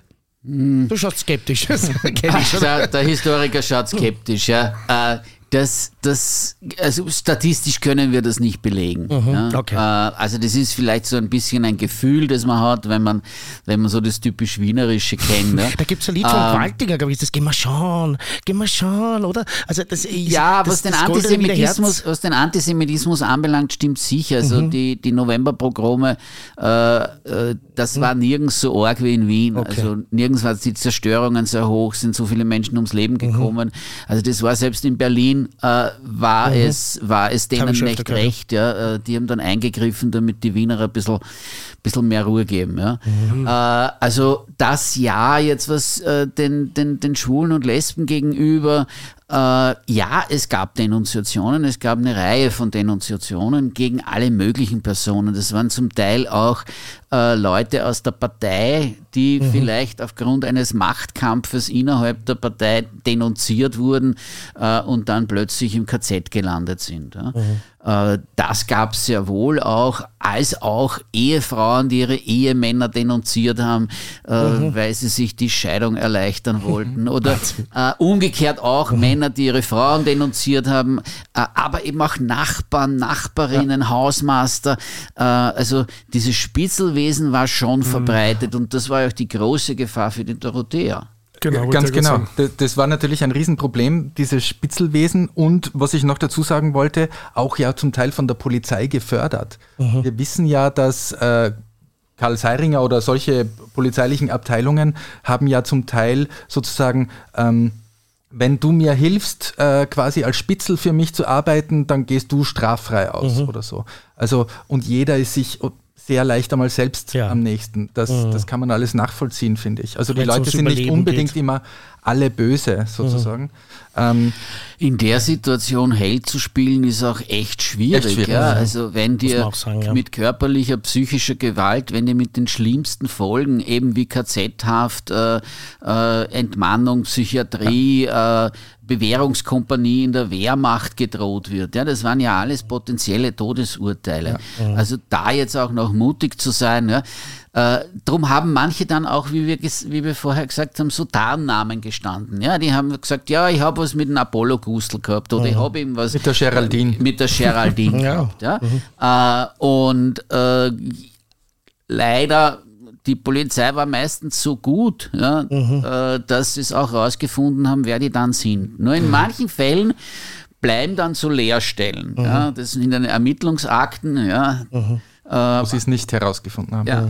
Ja, aber ich glaube, das ist auch heute noch in repressiven, äh, diktatorischen Systemen, ist das auch heute noch so, äh, Natürlich. dieses Spitzelwesen. Ich glaube Ähm, Und, und eben, man kann plötzlich niemandem mehr vertrauen. Wir wissen es ja noch aus der DDR, dass dort selbst Familienmitglieder sich nicht mehr vertrauen konnten. Also wir wissen dann später äh, aus den Akten, dass, äh, keine Ahnung, äh, die Tochter den Vater angezeigt hat und, und ähnliche Konstellationen. Und das war natürlich damals auch so. Ja. Wir haben dran, einen was jetzt in Russland passieren Ja, wird, ja, ja, wo, genau. wo, wo homosexuelle, wo queere Organisationen als Terrororganisationen eingestuft sind. Ja. In Tschetschenien, oder? Äh, In Russland jetzt. in Also in Russland ist aber in Tschetschenien war ja so. Gestern, gestern ist die Nachricht Aha, okay. gekommen, dass das jetzt äh, von der Duma beschlossen wird, ja? dass alle Organisationen als Terrororganisationen eingestuft werden, dass du die Leute einfach äh, wahllos beschuldigen kannst. Ja? Vielleicht- Äh, das ist in der Form nicht einmal bei den Nazis passiert. Ja? Denn eines muss man schon auch sagen, irgendwo ein Funken Tatverdacht muss da gewesen sein. Ja? Äh, einfach ins Blaue hinein ermittelt haben sie nicht. Ja? Okay. Ja, spannend eigentlich. Ja. Äh, und es war dann auch im Verfahren eine gewisse Rechtssicherheit gegeben. Nein, ich wollte nur kurz eine andere Form von, von Haft ansprechen, die ja quasi die, die Lili Wolf erlitten hat. Ja. Dieses Eingesperrtsein als U-Boot in der Wohnung ist ja quasi auch, kann man ja auch fast als, als Art Haft ja interpretieren und was es mit einem macht, jahrelang sozusagen dann auch alleine in der Wohnung sein Ja. zu müssen und mit, wenn die, also ich glaube, du schreibst die, die, die Hausverwalterin dann kehrt und mit dem Besen Ja. dagegen donnert, Ja. zu fürchten, dass sie auffliegt. Ja, also diese, die, die Lilly Wolf ist so das Paradebeispiel für sich unsichtbar machen müssen in Extremform. Die jahrelang sitzt die in einer, Wohn in einer Wiener Wohnung äh, gefangen. Äh, die Wohnung gibt es übrigens noch. Dort wohnt heute eine pensionierte Ärztin, die ich, äh, ich habe einfach geläutet und sie hat mich reingelassen. Ein lus- Fun Fact, übrigens, mein Ex-Freund wohnt in der Annagasse. Es ist plötzlich sehr nahe, wo ich Tatsächlich. gelesen ja. Im selben Haus? Ich weiß nicht, welche, welche Hausnummer, da muss mal schauen.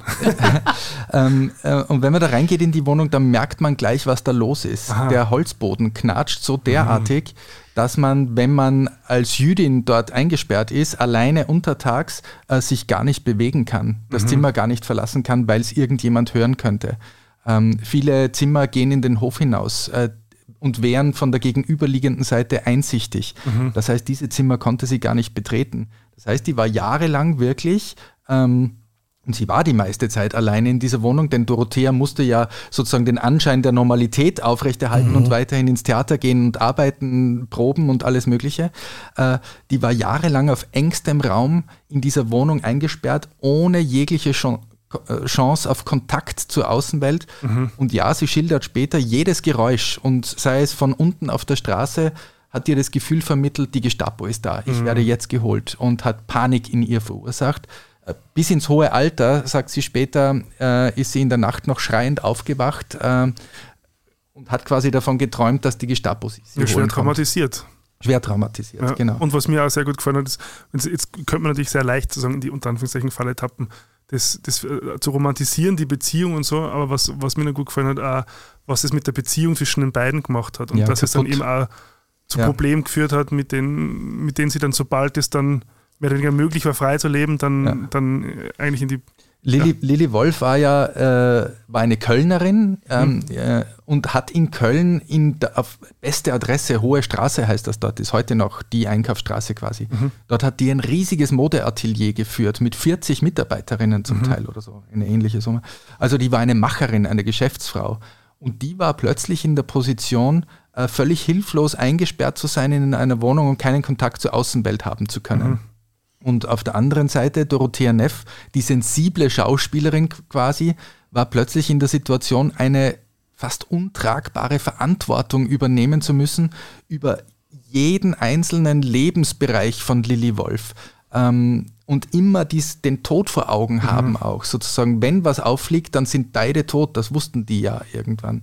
Und ich glaube, dieses Ungleichgewicht in eine, äh, kann man sich gut vorstellen, dass so ein Ungleichgewicht eine Beziehung sehr, sehr schnell aufreibt. Äh, und ja, auch diese Beziehung ist dann gegen Ende des Krieges ähm, äh, kaputt gegangen. Aber die beiden Frauen äh, sind ein Lebtag lang quasi in Briefkontakt geblieben. Ah ja, das schon. Mhm. Und was mir sehr gut gefallen hat, ist, dass die, dass die also bei Dorothea, bei, bei Franz genauso, äh, immer wieder so Archivfotos vor allem drinnen Mhm. sind, was es dann nur mal irgendwie mehr ja. ins, in, in, in, in so eine Unmittelbarkeit holt. Irgendwie. Macht echte Personen draus, ja. oder? Es, es, sind nicht nur Geschichten, die erzählt werden, sondern es sind wahre Geschichten, mhm. die erzählt werden. Es sind Dinge, die Menschen wirklich erlebt haben. Ja. Mhm. Ähm, und das finde ich irgendwie so, so berührend. Ähm, und äh, was ich immer damit sagen will, ist auch, ja, dass wir sind als queere Menschen heute immer noch geschichtslos. Dank äh, Andreas Brunner und seinem Team bei Queen äh, lernen wir überhaupt erst einmal, dass wir, dass es eine queere Geschichte gibt. Mhm. Ähm, und ich finde, mit diesen Büchern, die haben so ein bisschen zum Ziel, diese Geschichte auch ein bisschen hinauszutragen in die heteronormative Mehrheitsgesellschaft, mhm. denn auch dort muss endlich erkannt werden, dass die österreichische, die deutsche, die schweizerische Geschichte äh, auch einen queeren Anteil äh, beinhaltet. Und dass, dass es queere, jetzt wird wieder drüber geredet, ach, transidente Menschen, das ist doch eine Modeerscheinung. Mhm. Mhm. Nein, ist es nicht. Natürlich äh, nicht. Wir waren immer da, äh, wir wurden nur immer verfolgt. Mhm. Und unsichtbar gemacht. Und unsichtbar gemacht. Äh, das ist jetzt gerade bei Transpersonen äh, mhm. auch in der Forschung ein ganz großes Problem, ja? Äh, weil sie sozusagen wirklich unsichtbar gemacht wurden mhm. ja, als Transpersonen oder sich selber sozusagen in die Unsichtbarkeit mhm. äh, gebracht mhm. haben, äh, weil sie zum Teil dann halt äh, unter der Wahrnehmungs Ebene auch ihr Leben gestalten mussten, weil auffallen konnte tödlich sein. Und, und um das geht es ein bisschen zu zeigen, dass es queere Menschen, und hier beispielhaft wie Franz Doms oder Dorothea Neff und Lili Wolf, immer schon gegeben hat und dass die auch immer schon in der Mitte der Gesellschaft äh, gestanden sind. Dorothea Neff ist das beste Beispiel als berühmte Schauspielerin. Mhm. Ähm, und diese Menschen können uns zeigen, uns heute lebenden Menschen zeigen, dass wir heute immer noch äh, mit wehenden Regenbogenfahnen quasi in der Mitte der Gesellschaft stehen müssen, möglichst sichtbar, um nicht wieder irgendwann an den Rand gedrängt zu werden. Denn wie wir vorher geredet haben, alle Errungenschaft, die wir heute haben, stehen vielleicht ein bisschen auf äh, gesellschaftlich tönenden Füßen. Mhm, mhm. Das fürchte ich leider auch, ja. Aber erstmal Amen für diese, für diese flammende Rede, ja, gefällt mir sehr gut. Eine, eins noch zu nicht zu vergessen, dass es auch die Allies schon immer gab. Also dieser, ich habe den Namen vergessen, den Arzt bei, bei Dorothea. Ja, ja. Erwin Ringel hieß ja. genau. Ihr seid zu jung, um den Na, zu ich kennen. Ich Erwin Ringel du, natürlich. Du kennst den, Nein, du bist so ein in, meinem, in meinem Studium sehr mit Erwin Ringel. Was kränkt, macht krank. Ja, genau. Erwin Ringel ist österreichische also, österreichische Seele. Ich bin ein Ringel-Fan, ein Geheimer. Vielleicht, vielleicht kurz da ansetzen. Mhm. Erwin Ringel war ein junger Medizinstudent zur damaligen Zeit, hat im selben Haus gewohnt wie Dorothea Neff und die versteckte Lilly Wolf. Äh, Lilly Wolf wurde irgendwann so krank, dass sie kurz vorm Sterben war quasi. Und Erwin Ringel war der, die erste Person, die von Dorothea Neff eingeweiht wurde, dass sie hier ein jüdisches U-Boot in der Wohnung versteckt. Und er hat ihr dann Spritzen gegeben und ihr sehr geholfen. Äh, Erwin Ringel ist später zu großer Berühmtheit, weltberühmt geworden quasi. Mhm. Er ist der Begründer der Suizidforschung mhm. äh, und in Österreich so etwas wie der Erklärer der österreichischen Seele genau. geworden. Mhm. Ähm, also ein sehr, sehr berühmter Arzt dann geworden. Von dem stehen auch in ganz Wien irgendwelche Statuen, Büsten herum. Äh, Finde ich eh schön. Es gibt äh, den Aber das, dieses Detail wusste ich übrigens nicht.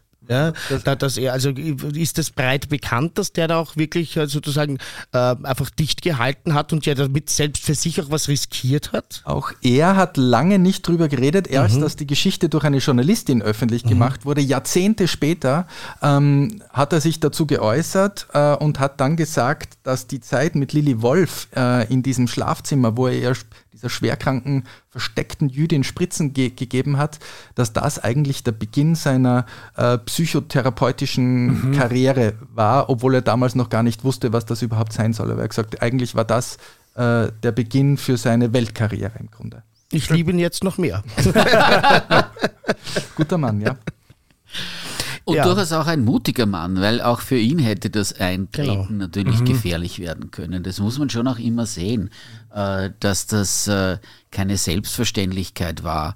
Und äh, als, Lili, als Dorothea Neff 1941 im Herbst diese Entscheidung traf, als Lili Wolf den Deportationsbescheid bekommen hat, du bleibst hier, ja, mhm. konnte sie überhaupt nicht einschätzen, was das eigentlich bedeutet, wie lange das dauern wird. Mhm. Ja. Äh, was wäre passiert, wenn die tatsächlich gesiegt hätten, ja, die mhm. Nazis? Stimmt. Das hätte alles äh, keine Ahnung können. Ne? Äh, das, hat, das hat man ja alles 41 schon gar nicht wissen können. Mhm. Ja. Ganz im Gegenteil, 41 hat man noch eher gedacht, dass die möglicherweise mhm. siegen könnten noch. Also und, und, und was passiert da, ja? Äh, und das macht mit Menschen unglaublich viel. Mhm, ja? und, absolut. Äh, äh, hat einen Einfluss äh, natürlich auf das gesamte Leben. Mhm. Ja, jetzt haben wir eine schöne Stunde auf der Uhr und jetzt würde ich aber gerne noch eben dieses Thema kurz mit, äh, mit, mit Schwulen oder mit Queers in Gefangenschaft, eben unter anderem auch im KZ, ähm, ansprechen. Äh, beim Franz, übrigens, falls ihr jetzt glaubt, ihr habt das Buch schon gelesen, nope, da gibt's noch so viel, da gibt's noch eine tolle Geschichte über eine Freundschaft mit dem Kurt, die, also I'm living for it. Ja. Es ist absolut, absolut genial oder man sieht den Prater, glaube ich, nie wieder mit, mit denselben Augen, wenn man dann durchgeht und die Schauplätze und so weiter. Also ab, absolut Leseempfehlung. Glaubt's nicht, ihr seid jetzt durch und habt alles gelesen mhm. und dasselbe kann man sich über die Dorothea auch sagen. Ja? Mhm. Ähm, und es gibt aber auch einen Part, wo eben in Gefangenschaft ein kleines Outing passiert, ein unfreiwilliges von Franz.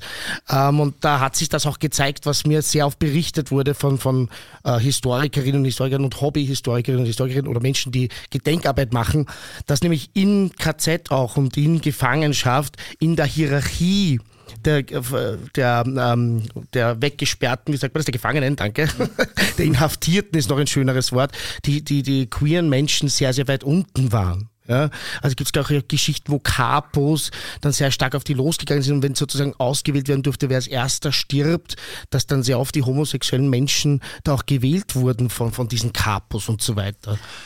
Ich glaube, das ist in der Kerkerhaft noch halbwegs. Ja, äh, ge geregelt zugegangen ist. Ja. Weil man so äh, weggesperrt war. Weil man weggesperrt war, ja. Mhm. Aber äh, im KZ waren die Homosexuellen tatsächlich freiwillig. Mhm. Äh, jetzt abgesehen von den rassisch verfolgten Roma und Sinti und Jüdinnen und Juden, ne, äh, deren vollständige Vernichtung ja geplant war, mhm. Äh, wurden, wurden die Homosexuellen als Vorbeugemaßnahme, wie es die Nazis äh, genannt haben, ins KZ gesperrt zur Besserung. Ja, also sie sollten dieses Verhalten, ja, das unerwünscht war, weil sie sich der Fortpflanzung entzogen, dem, den bevölkerungspolitischen äh, Vorgaben des NS-Regimes da nicht mitspielten, ähm, äh, daher wurden sie sozusagen ins KZ auch eingeliefert. Ja. Und mhm. im KZ haben sie aber von den anderen Häftlingsgruppen wenig Solidarität erfahren, bis gar mhm. keine Solidarität. Ja. Die waren genauso homophob wie die Nazis. Genau. Ja. Die Kommunisten, die Sozialisten, die christlich-sozialen, die im KZ gesessen sind, die politischen, ja, aber auch die Fremdarbeiter äh, und, und, und äh, all die anderen Häftlingsgruppen waren ja tendenziell ebenfalls äh, nicht, äh, nicht positiv gegenüber Homosexuell, Homosexualität mhm. und Homosexuellen in Person eingestellt. Und äh, daher für Wien können wir das beweisen, ja, äh, auch wirklich statistisch belegen, äh, dass äh, die Todesrate von Homosexuellen im KZ die höchste ist. Mhm. von all den Häftlingsgruppen, die dort eingesperrt waren, von den politischen, äh, und aber auch von den Kriminellen, weil du Capo erwähnt hast. Mhm. Ja. Was ist das äh, vielleicht? Der Capo, ich wollte es gerade erklären. also Capo es gibt die Blocks, ja, mhm. äh, äh wo, die, wo die Gefangenen äh, so eingesperrt sind. Äh, mhm, okay. Das kennt man ja von den Bildern aus Konzentrationslagern oder wenn man nach Mauthausen fährt, da stehen noch einige. Äh, da waren so 120 bis 150, je nach Größe, vielleicht auch 200 äh, Leute drinnen, geschlechtlich separiert natürlich auch. Mauthausen war ein reines Männerlager. Ähm, und da gab es einen Block Ältesten, ja, der sozusagen die Aufsicht hatte. Mhm. Selber ein Gefangener. Selber ein KZ-Häftling war äh, und meistens aus der Kategorie der Kriminellen, der sogenannten Berufsverbrecher. Ja, mhm. äh, was auch eine Zuschreibung natürlich war, aber dann tatsächlich oft auch zugetroffen hat, dass das tatsächlich ziemlich brutale Typen waren, also Schläger, Mörder, äh, Gewaltverbrecher, äh, die dann zu den Blockältesten wurden und die dann auch über die Häftlinge verfügten. Äh, oder die SS, die besonders brutal gegen Homosexuelle vorging. Da gab es wirklich dann eigene, eigene Arbeitstrupps ja, äh, mhm. in Sachsenhausen, in Mauthausen. Da steht dann 175er, also das war der deutsche Paragraph. Mhm. Ja, ähm, und, oder, oder homosexuellen, homosexuelle Häftlinge, ein Arbeitskommando, das nur aus denen zusammengestellt war, die mussten die schwerste Arbeit leisten und hatten die geringsten Überlebenschancen. Also die Todesrate für äh, die Homosexuellen, für die schwulen Häftlinge im KZ beträgt 70 Prozent. Also von den Wienern. Mhm. Äh, und Kann man noch eine durchschnittliche Prozentzahl sagen von den anderen Opfergruppen, dass man das in Relation stellen kann? zwischen 20 und 30 Prozent. Ja, mhm. äh, denen ging es am besten. Ja, äh, und äh, die, höchsten, die höchste Todesrate hatten die Homosexuellen. Mhm.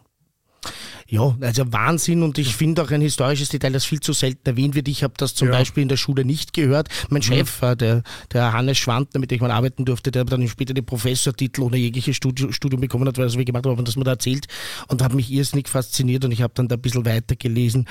Ähm, vielleicht noch, um dem einen positiven Abschluss nach diesem harten Tobak zu finden. Du hast vorhin in einem Nebensatz gesagt, äh, dass, dass junge Menschen beim Grab von Franz Doms mhm. mhm. was niedergelegt haben. Mhm. Wie hast du da mehr Informationen dazu? Hast du die kennengelernt? Weißt du, wie das passiert ist? Gibt es da oder eine Theorie zumindest? Dank Social Media. Ich habe die tatsächlich auch kennengelernt, aber zuallererst mhm. haben die einfach äh, Fotos von dem Grab, das sie neu gestaltet haben, mit mhm. einer Regenbogenfahne, mit regenbogenfarbigen Kerzen und so weiter. Wie äh, kamen die zum Franz? Äh, durch das Buch. Durch das die Buch haben das wirklich? Buch gelesen, genau. Äh, und sozusagen, man kann ja beim, beim Friedhofsamt quasi äh, nachfragen, wo jemand Aha, begraben ist quasi. Und online kann man das suchen. Also es ist ganz easy. Die haben das gefunden und gepostet auf Instagram und mich getaggt dabei eben. Mhm. Äh, und die sind dann auch tatsächlich einmal zu einer Lesung gekommen, also kommen auch immer wieder. Äh, sind junge HTL-SchülerInnen, ähm, die sich da wirklich. Haben die das im antun. Unterricht gelesen? Ich glaube nicht, die haben die, ich glaube, die haben das eher privat gelesen. Mhm. Ja, ja, genau. Also, obwohl äh, Franz Doms war auch schon mal äh, Matura-Teil bei, mhm. bei, einer Deutschmatura, also Abitur, würde mhm. man in Deutschland sagen. Also, ja, ja, es ist auch in der Schule immer wieder Thema, aber noch sehr, sehr verhalten. Mhm. Aber auch da tut sich was. Äh, ja. Äh, möchte ich auch einen positiven Abschluss finden. Ja? Äh, wir von Queen hatten mit Erinnern.at, das ist eine äh, Organisation, mhm. die zum Bundesministerium für Unterricht äh, gehört. Ja. Äh, äh, die machen jährlich äh, Lehrerfortbildungen genau. Äh, im Holocaust-Umfeld, ja, also Shoah-Umfeld, und haben sich heuer als Jahresthema die Verfolgung der Homosexuellen in der NS-Zeit genommen. Also ein ganzes Jahr wurde das von denen bearbeitet. Vor zwei Wochen hatten wir ein dreitägiges Fortbildungsseminar mit 120 Lehrerinnen aus ganz Österreich. Wow. Mhm. Es, wird, es wird Unterrichtsmaterial auf die Website gestellt, das ist noch nicht ganz fertig, daran arbeiten wir noch. Ja. Das heißt, es gibt dann wirklich Arbeitsmaterial für die Schule, ja. äh, wo man das Thema ganz konkret auch an vielen unterschiedlichen Biografien, also acht bis zehn unterschiedliche Biografien, aus jedem Bundesland gibt es dann jemanden. Also da ist was passiert, da tut sich genau. im Moment wahnsinnig wahnsinnig viel. Im Sommer, im Juni wurde das Mahnmal, das, äh, das Denkmal am, im Resselpark äh, mhm. eröffnet, das erste sozusagen äh, Gedenkzeichen in der Stadt. Ja, in Salzburg, in Graz äh, gibt es äh, Stolpersteine für homosexuelle Opfer. Also es, es tut, tut, sich, sich was. Es tut ja. sich was. Also ich möchte schon dieses Positive. Absolut. Es hat nur sehr lange gedauert. Es hat sehr lange gedauert. Also die, die es betroffen hat, äh, erleben es nicht mehr. Mit, ja. Die, die es sozusagen jetzt jahrelang erforscht haben, so wie wir, äh, sehen, dass sozusagen unser, unser ständiges Bohren von harten, dicken Brettern ja. äh, auch was gebracht hat und sich da einfach ein Gesinnungswandel äh, ja. auch ergibt und dass mhm. das inzwischen auch von Teilen der Politik auch unterstützt wird. Ja, ähm, Du wir Diplomat. wissen genau, naja, äh, ich, äh, man braucht sie nicht aussprechen, sondern man glaube ich. Nein, nein, ich, will, ich will jetzt für die Schlechten keine Werbung machen. Ich möchte noch kurz einen Aufruf einwerfen. Ja, nämlich, falls jemand von diesen Jugendlichen jetzt zuhört, schickt uns bitte eine Sprachnachricht auf das Instagram von Warme Brüder. Mich würde das interessieren, wie ihr seid ihr genau dazu gekommen? Warum fasziniert euch das so?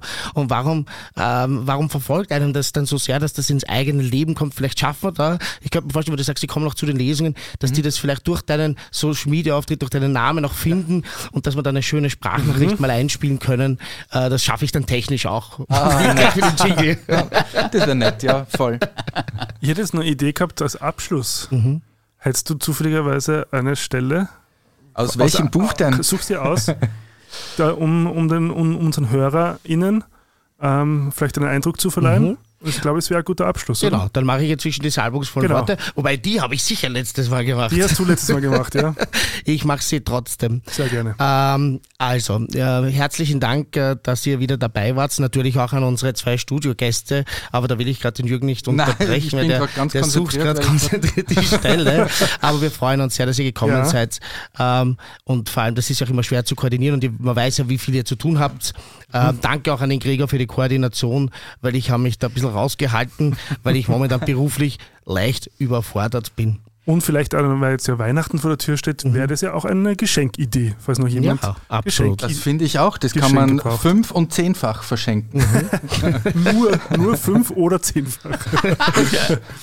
Ihr sollt bitte zu Weihnachten uns auch ein kleines Geschenk machen, nämlich uns überall folgen, wo man uns folgen kann, uns ein Like geben auf Instagram, uns Nachrichten schreiben, die sehr wohlwollend sind, uns Kommentare hinterlassen, die auch wohlwollend sind, die Glocke auf Spotify aktivieren und äh, am allerliebsten ist uns, wenn ihr rausgeht und den Leuten von den warmen Brüdern erzählt und sagt, da gibt's zwar Leute, die machen zweiwöchentlich etwas, was mir etwas bedeutet. Ja. Genau, also in diesem Sinne, danke Andreas. Ja, herzlichen Dank für die Einladung. Ja, Auch. äh, bin schon sehr gespannt, wenn wir uns dann hören. Ja. Ja, super, das. das Wir sind ja jetzt schon ein altes Team. Ja, voll. Auch danke dir, Jürgen. voll gern. Danke für die Und Einladung. dann würde ich sagen, Nach, dem, nach der Stelle werden wir uns nicht mehr melden. Genau. Wir wünschen daher noch eine schöne Woche oder was auch immer ihr tut. Dann schließen wir mit was Positivem, würde ich sagen. Dorothea und Lilly starrten mit zusammengekniffenen Augen aus dem Halbdunkel eines Torbogens zum Turm des Stephansdoms hinauf. An grelles Tageslicht waren sie noch nicht gewöhnt. Unten am Vorplatz herrschte hektisches Treiben, Löscharbeiten waren im Gange. Eine Menschenkette hatte sich gebildet, Eimer mit Wasser wurden weitergereicht. Irgendwo im Innern des Doms schien es zu brennen, genaueres war aber nicht zu erfahren gewesen. Das Feuer war auch nicht der Grund, warum sie hier waren. Fünf Tage und Nächte lang hatten sie zuletzt im Keller unter ihrem Haus verbracht. Von oben war fast durchgehend das dumpfe Grollen der Geschütze und des Kampfes zu hören. Als es dann plötzlich ganz still geworden war und das Gerücht umging, dass am Turm des Doms die weiße Fahne wehen würde und die Russen die Nazis aus Wien verjagt hätten, gab es für Dorothea kein Halten mehr. Sie nahm Lilly, die für sie so lange Zeit Familie gewesen war, an der Hand und zog sie hinter sich her die Treppe hinauf auf die Annergasse. Die gemeinsame Zeit mit all den geteilten Ängsten, dem Hunger und den allgegenwärtigen Gefahren sollte nicht im dunklen Keller zu Ende gehen. Die Frühlingssonne strahlte ihnen ungehört kräftig entgegen. Der Himmel war wolkenlos blau, eine milde Brise hatte den Rauch der Geschütze und den Staub der beschädigten Häuser verweht. Ganz so, als sollte an diesem Tag alles bis ins Detail offengelegt werden, was in den vergangenen Wochen, Monaten und Jahren passiert war. Die geborstenen Mauern, die zerbrochenen Fenster, die Bombentrichter, die sie am Weg hierher gesehen hatten, Tod und Zerstörung, die gesamten letzten Jahre der Entbehrungen, Sorgen und Ängste hatten in dem Moment aber keine Bedeutung mehr. Das war jetzt alles Vergangenheit. Lilly stupste Dorothea in die Seite, deutete mit dem Zeigefinger nach oben und sagte leise, Jetzt bin ich frei.